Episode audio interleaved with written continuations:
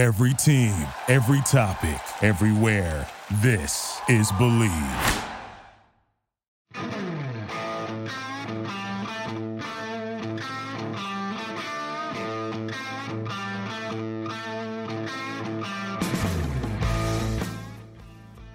All right, everybody, welcome to the Blue Note Podcast, episode number 31. Ethan here hosting today. Uh, Mike not with us for this episode, but we have a guest host, Marcus Ashpaugh from the HockeyWriters.com. Marcus, thank you for coming on. How you doing? I'm good, buddy. How you doing? Doing well, doing well. Um, so we got, I guess, back to two uploads a week with this podcast. So uh, it's good that we can have somebody on when Mike is unable to host tonight. Uh, we wanted to get you on before this anyway, so I'm glad we can make it work here tonight. Um, but we'll discuss a couple things here. Uh, obviously, the Blues coming off a win in Seattle. We'll get to that soon. Uh, give you a little bit about the Edmonton game as well. It's coming up on Saturday. Uh, but before we get into that, make sure you can follow the uh, podcast Twitter account at TBN Pod on Twitter and uh, all that good stuff as well. You could check all that out, uh, posted on there quite a bit lately. You can check out all of our work at thehockeywriters.com as well. I'll put some description stuff uh, in the description. I don't know why I said description stuff. That was kind of dumb, but uh, you know, what can you do? Uh, let's start around the central. We only got a couple things. Last week when we did around the central, there was a lot of stuff, but uh, I guess we'll start with the Colorado Avalanche, the defending cup champs. they're going to be without Gabriel Landeskog for 12 weeks after a knee surgery. So, number one, I would say uh, the Avs are probably good enough to overcome this. I still think they'll be good without him, but I also think that that's a big loss for 12 weeks. I don't know if you agree that that just it's it's just it's a big loss for 12 weeks. It's a lot a lot of time. Yeah, I mean, and it's what he missed the last like 20 some games last year with the knee injury. I couldn't find any for this if it was the same knee or not, but uh, I mean, yeah, 12 weeks for a knee as well. I mean, who, who knows if you're gonna if you're gonna come back from that? You know, you're definitely not gonna come back from the same. Uh, and you've been off for 12 weeks, not skating, not really doing much. Uh, so if and when he's able to come back, I mean, it's got to be rusty.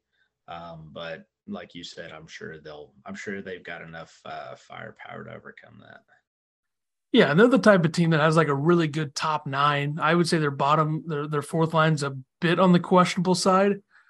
Uh, just from a perspective of like Logan O'Connor, he's like a solid player, but then Jayson Megna and Anton Blood, I don't even know how to pronounce that guy's name. That's not great. Uh, but then you have Lehkonen jumping up with MacKinnon and Rantanen. I think they'll be fine there. And uh, they're the type of team that can certainly overcome something like this. I don't have any doubt. Uh, but I think it opens up things a little bit early in the season for other teams in the Central, such as the Blues or the Stars. Uh, I'm not even going to include Minnesota or Nashville in that conversation because they've looked pretty brutal recently. I guess you could throw Winnipeg in there. Uh, and speaking of Dallas, they just lost to the Leafs in overtime as we're recording this, but uh, they're off to a very, very good start prior to this game uh, tonight. 13 and three or 13 to three goal differential uh, going into this game tonight that they lost to uh, Toronto. I mean, Pete DeBoer, he's the type of coach that that wins games, and he's done that his entire career. You look at what he did in San Jose. You look at what he did. I, I, guess it wasn't great in Vegas, but he was there, and they had a good roster, and the the front office manages that team insanely. Um, but you know, Dallas tonight losing three to two, they get a point against the Leafs. They're now three zero oh and one. Their goal differential is down to, to nine now, so it's not ten. So whatever you want to say about that. But uh, Dallas, kind of a wild card team coming into the season in terms of who knew. Nobody really knew what they would be, but they're off to a pretty good start, and I think that's kind of a, a big deal for them with a new coach. Yeah, I mean, yeah, that's points in every game so far. Um, Oettinger looks solid, man. Uh, he looks like an early Vezina favorite. We'll see how everything goes. You know, granted, it's what four games in, so still plenty of time for things to happen. But you got Marchment looks good, coming kind of coming out of nowhere. You got Hintz. Seguin looks like he may have refound himself a little bit. You know, maybe not ten million dollars worth, but uh, you know, probably still coming. You know, coming along a lot better than he has the last couple years. And Heiskanen looks good. He's kind of taking over the D over there. Um, but you know, as long as as long as Jamie Benn, he was at zero points before this game. As long as he just stays there, I'm okay. Yeah, I don't think he. I don't think he got on the sheet tonight. Uh, no, he did not. Too bad. Damn shame. Marchment got another point. Yeah, that was kind of a Jeez. the Stars had a weird offseason. Like it took them forever to bring back Robertson. They get him on the four year deal. Uh, obviously, they have some contracts, aka the Benn and Seguin deals, that are just insane. And neither of those guys has been performing up to that contract for years. Um, and then they they get Oettinger back, and this I think the success of this team definitely depends on Oettinger. Like they have a lot up front. Like goal scoring should not be an issue with this team. If Seguin's healthy, he's going to score. Robertson's a stud. Pavelski is still like he's 38 playing like he's 28. I mean, Joe Pavelski's been unbelievable. Underrated, underrated, super underrated. Yeah, no doubt. Uh, but yeah, Dallas off to a good start. A lot of teams in Central off to a good start. I mean, you look at uh, you know Winnipeg two and one. I don't know how much we actually expect out of them, but uh, I mean the Blues, uh, despite the fact that the NHL scheduling is just I don't know what the hell is up with that. Uh, I mean, the fact that they've played two games, it's just it makes no sense to me. I don't know what they did to deserve that. Um, but this is the second year in a row of them having like four or five days after everybody else opens up that they open up. I saw somebody not to get off, you know, the rest of the division. I saw somewhere somebody said like I think like in starting somewhere in like February, somewhere in that range, they play like 31 games in 62 days. Just yeah, to, it's just yeah. So that's that's that's just outrageous. Um, you know, I feel like it's going to take us so long just to kind of get close to even with the rest of the league, so you can really see like who's you know like where the points actually matter. You know. Yeah, and I feel like the Blues aren't the type of team that the NHL should be doing this to. I feel like if you're going to do it to somebody, do it to like Seattle or San Jose or yeah. some team that everybody knows is going to be terrible. Make them have the terrible schedule. But whatever. I guess we got to weather the storm there. And uh, they did that last night in Seattle. Blues win it four to three. Uh, I think the big takeaway from this game from me is the uh, the third period was awful, and uh, the Blues got skated around easily in that in that period. Now I will say Seattle.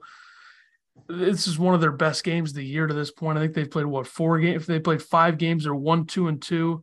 They played pretty well in this game. Um, you can see the young talent there is certainly going to be something like Beniers is so good already. Uh, Shane Wright will get there, I'm sure. But uh, yeah, I mean, a win is a win. I think in this case, uh, given the fact that the Blues were without who I think is probably their best overall forward, and, and Pavel Buchnevich, I think he's as good as it gets for this team. But uh, I guess a win is a win is kind of my thought on on how this game turned out. Yeah, man, it, it got off to a hot start, you know, especially with the the back to backs in what 17 seconds or something like that. Um, but it seemed like uh, after after they called that timeout, the the Kraken called a timeout. You know, his first period, you know, just trying to get their legs underneath them, and then after that, just boom, like the pressure was on from them. They they were fast. Um, and yeah, it's a lot of young guys trying to go out and prove it, and they looked they looked good. Um, you know, so we and we, are lucky to kind of come out with that one with with a win. Uh, Binnington was on another level, man. Uh, outside of that, you know, Torey Krug putting one in there, and then uh, what? How, how many chances did uh, Donato get on that that breakaway? Oh, man, yeah. You know, so those are two. I'll I'll kind of the, the Krug one's fluky. The Donato Donato one was just you know second, third effort, so that's gonna happen. I, wasn't upset with that at all. But yeah, it seemed like we were getting outskated uh, kind of after that, after we went up 3 1 in the first. Um, but yeah, lucky to pull it off in overtime. Yeah, and the Blues have really just going like last season they played three games against Seattle and just dominated two of the three and then won the other one.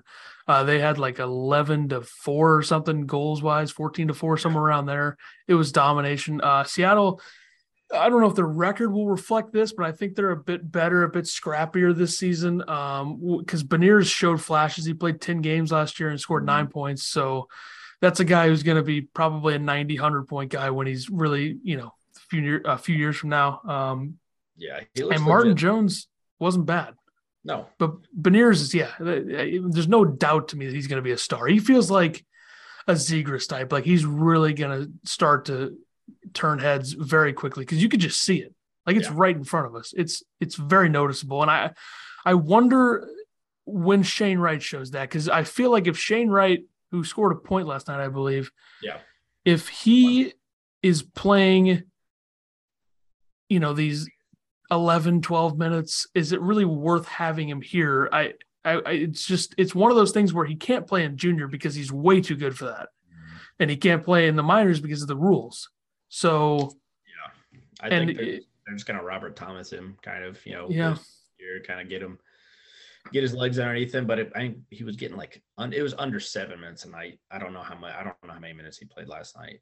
Um, but I mean, I don't know, man. I wouldn't be sticking him on the fourth line. You know, not nothing against their fourth line, but if you want him to grow, I guess they're trying to take it slow, he's 18. But yeah, if you send him down in juniors, he's just going to tear it up and come back next year and be in camp again. And then what do you do from there? He's playing. I mean, the thing with Robert Thomas, you bring him up, it's like at least the Blues were a good team and a competitive team at that point. Seattle's not that.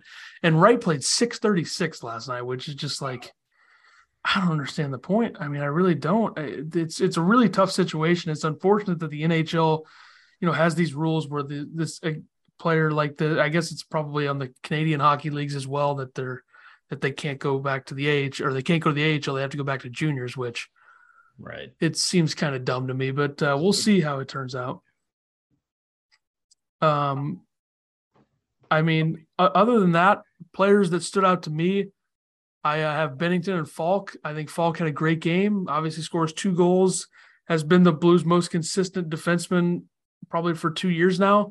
Uh, Mike did write down that the players that stood out to him last night were Faulk and Thomas. He said uh, he wrote these stats down. Thomas uh, 2104 of ice time, the most among Blues forwards, two assists plus two, had the forecheck that led to the Schenn uh, goal and the Faulk overtime goal, zero giveaways, four takeaways, nine for 14 face off, 61%. So, yeah, he had a good game.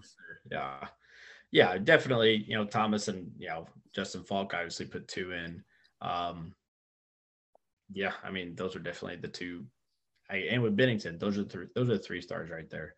Um, so I mean, it's good to see Kyrou uh, kind of get in, get on the board early because uh, I wasn't super impressed with the first line in game one. I mean, not that they didn't do anything, not that they didn't do anything horrible. It just nothing really stood out for them. So uh, I'd like to see somebody on that line get going. Uh, hopefully, a little bit more on Saturday. I have a strong feeling that Brandon Saad will score on Saturday. So we'll see if I'm right, but it's a feeling I get. He's kind of been knocking on the door. Had a good chance uh, that two pad stack by Martin Jones last night that stopped that uh, from going in for him. yeah. Um, I mean, I think one thing that didn't stand out to me was uh, Colton Parayko was bad last night, uh, really bad. Just so many like he he's the type of player where I don't think he could be touching the puck like ever. Like him with the puck is abysmal.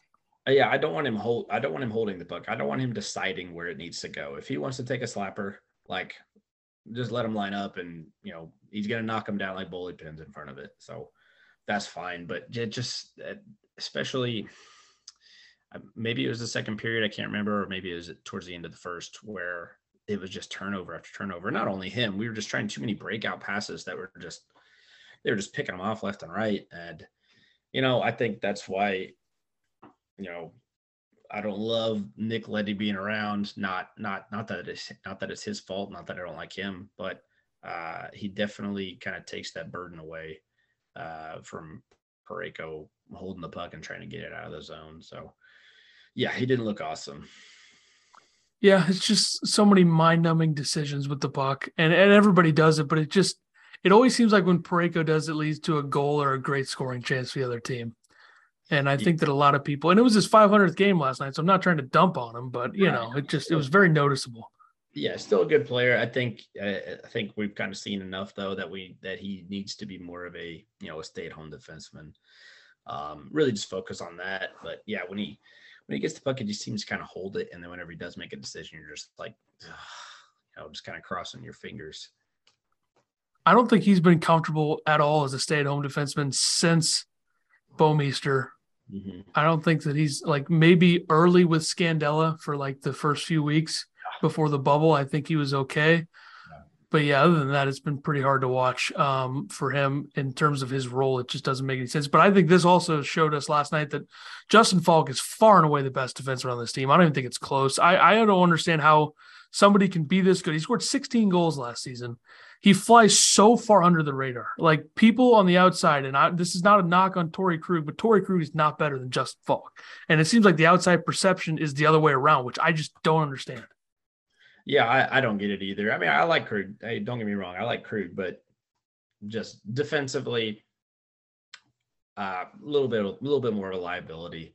Um, but yeah, hands down, offensively, defensively, and the way that he comes up on the rush and and plays on the power play, like I just, you know, he he's the number one D. Um, there really is no debate about it in my eyes.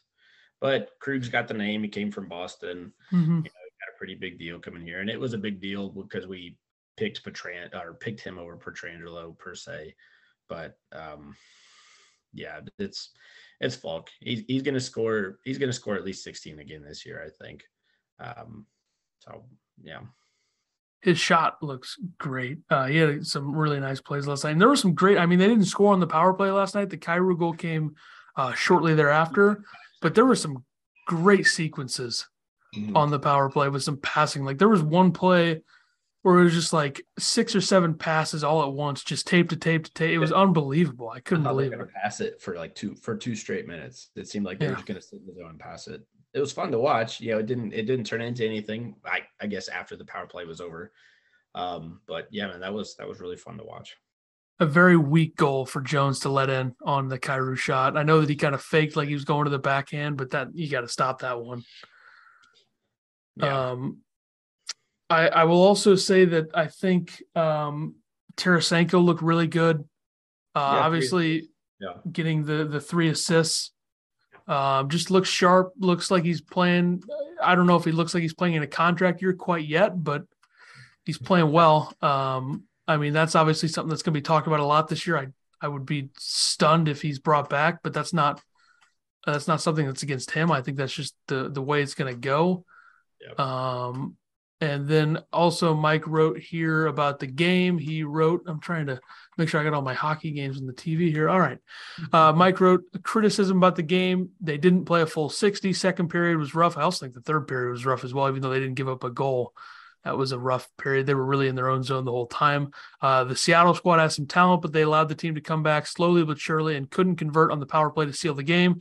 The team's power play needs to start clicking a little more, but we are only two games in. I want to see where it's at when we are 10 games. And what I'll say about that is the power play, it's just like the Blues are probably like a top three passing team in the league. Uh, so I think they get very comfortable passing the puck around, but I also don't think that some guys may not get, you know, close enough to the net to actually make a real play. And I think right. a guy that tries to make that happen is like a Brayden Schenn type. And I think Buchnevich does that too. Maybe missed a little bit of that last night. I don't really, I mean, I'm fine with Leivo getting a shot, but I don't really think he's a power play player. Um, yeah. But yeah, I, I think that Mike is, is right in those criticisms. But yeah, like he said, we're like two games in. There's a long, long season to go. Yeah, for sure, man. Uh, yeah, they they get a little bit of pa- they get a little bit pass happy um, it's fun to watch and it's pretty. And I know everybody's just trying to set somebody else up for a shot when you don't think you have one. But sometimes I just want to see somebody rip it, man. You know, like we're going, you go through the first period and the, yeah, we had, you know, we, we've been doing well, but you see like seven shots, you know, like if, if you watch a Colorado, if you, that's, I think that was the difference in the playoffs last year. Is you watch Colorado, they're, they don't, they don't care.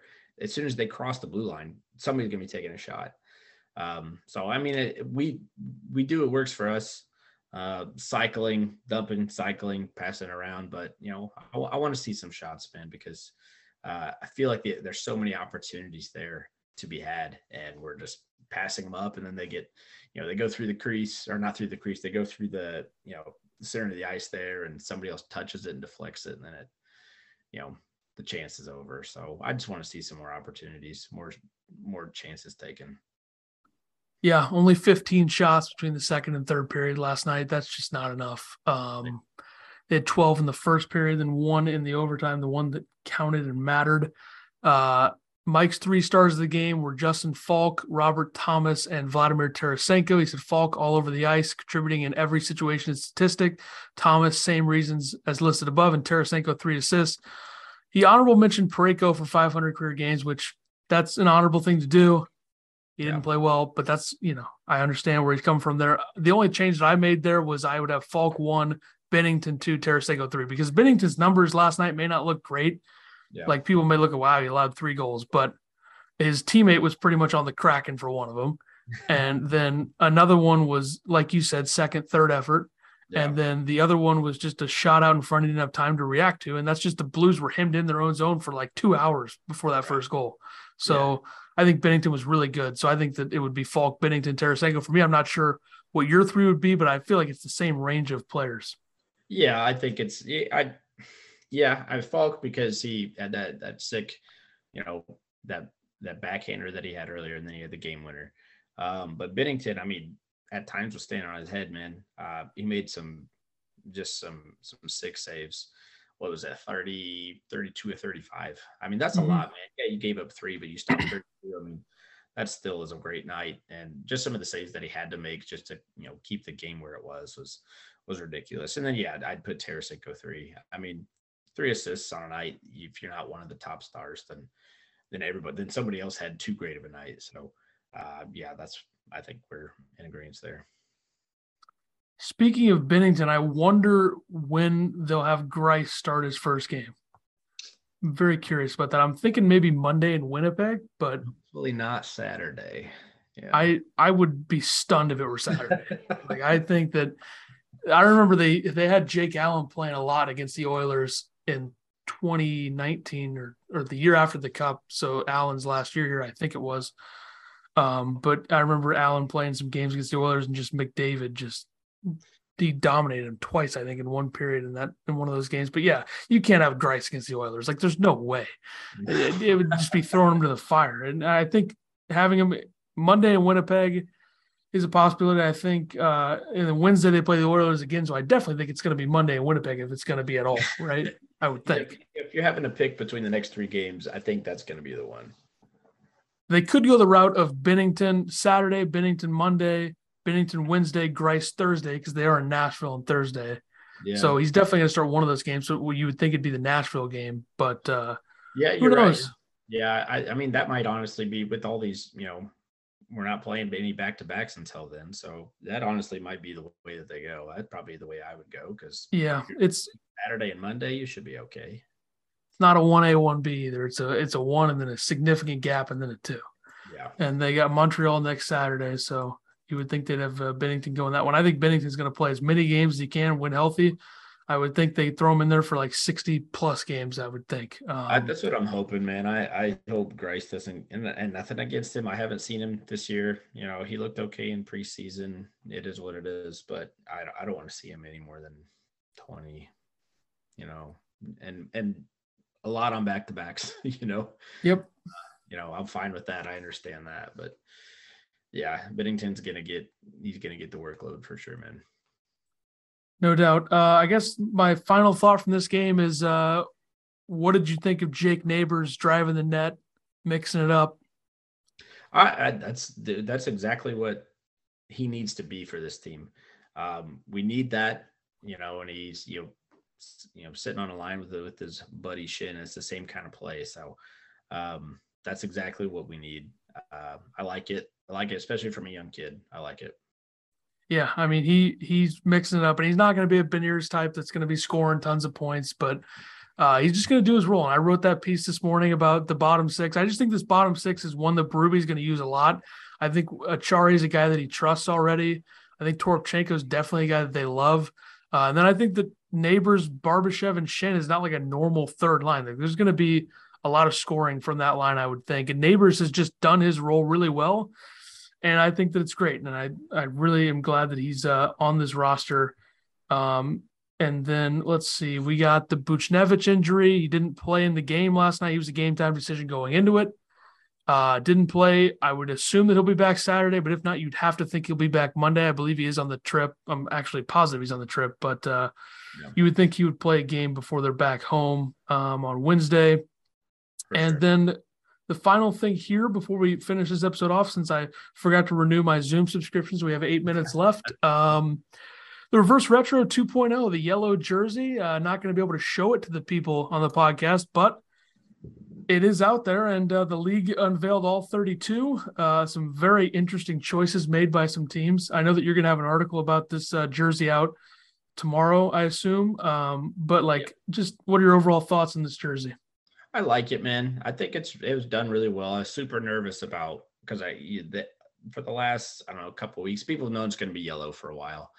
Uh, so yellow is yellow. The yellow's tough to do, man. It's really tough to do, and to do it well. I mean, I, we you've seen what the Preds have done. Not not to say that their jerseys are bad. I don't love them, but just with with what they did with theirs, uh, with that weird, you know, Power Ranger saber tooth tiger with that yellow. It just it's just a really weird look. Um, but with the yellow, with the the powder blue, with the heritage logo, um, I just think it was really well done. I'd like to see. I wish I could see what the rest of the kit was going to look like with the helmet and the shorts and everything.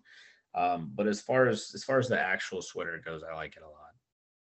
Yeah, I like it too. Um, I think it's really solid. Um, I think that the part of this that's going to be the most interesting for me is what this is going to look like on the ice. I think that's going to be very interesting. I don't know how it's going to look, but it seems like a lot of teams tried to go bold and really failed. I think, um, but it also seemed like the baby blue is a bit of a trend with Montreal and Florida. That was interesting. I like Florida's a lot. The yellow really makes it look good. Uh, I will say this: Detroit and Chicago. I were they even trying? I mean, what the hell is that? Think they just kind of bad. That's that's you know whenever you copied your friend's test, it was just kind of the same thing.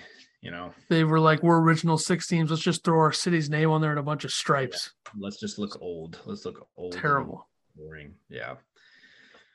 And Toronto yeah. gave no effort. Yeah, I don't know.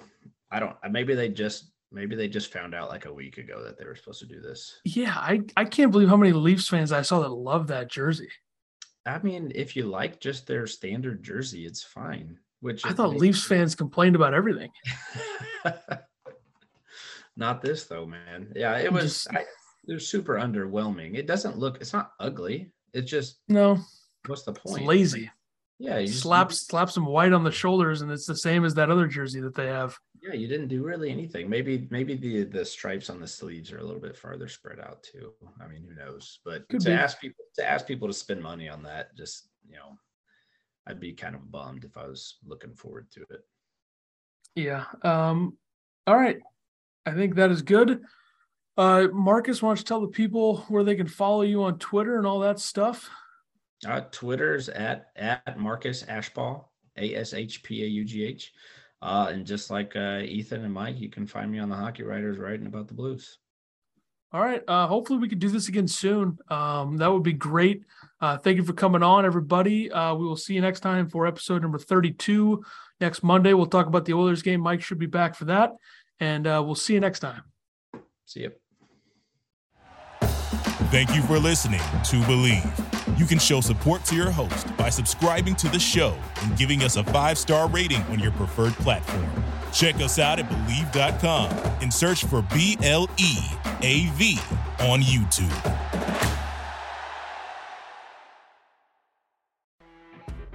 You know, when you're listening to a true crime story that has an unbelievable plot twist that makes you stop in your tracks? That's what our podcast, People Are the Worst, brings you with each episode. I'm Rachel. And I'm Rebecca. We're identical twins who love true crime cases that make you say, didn't see that coming, and we hate the people responsible for them. Listen to People Are the Worst now on Apple, Spotify, or wherever you get your podcasts.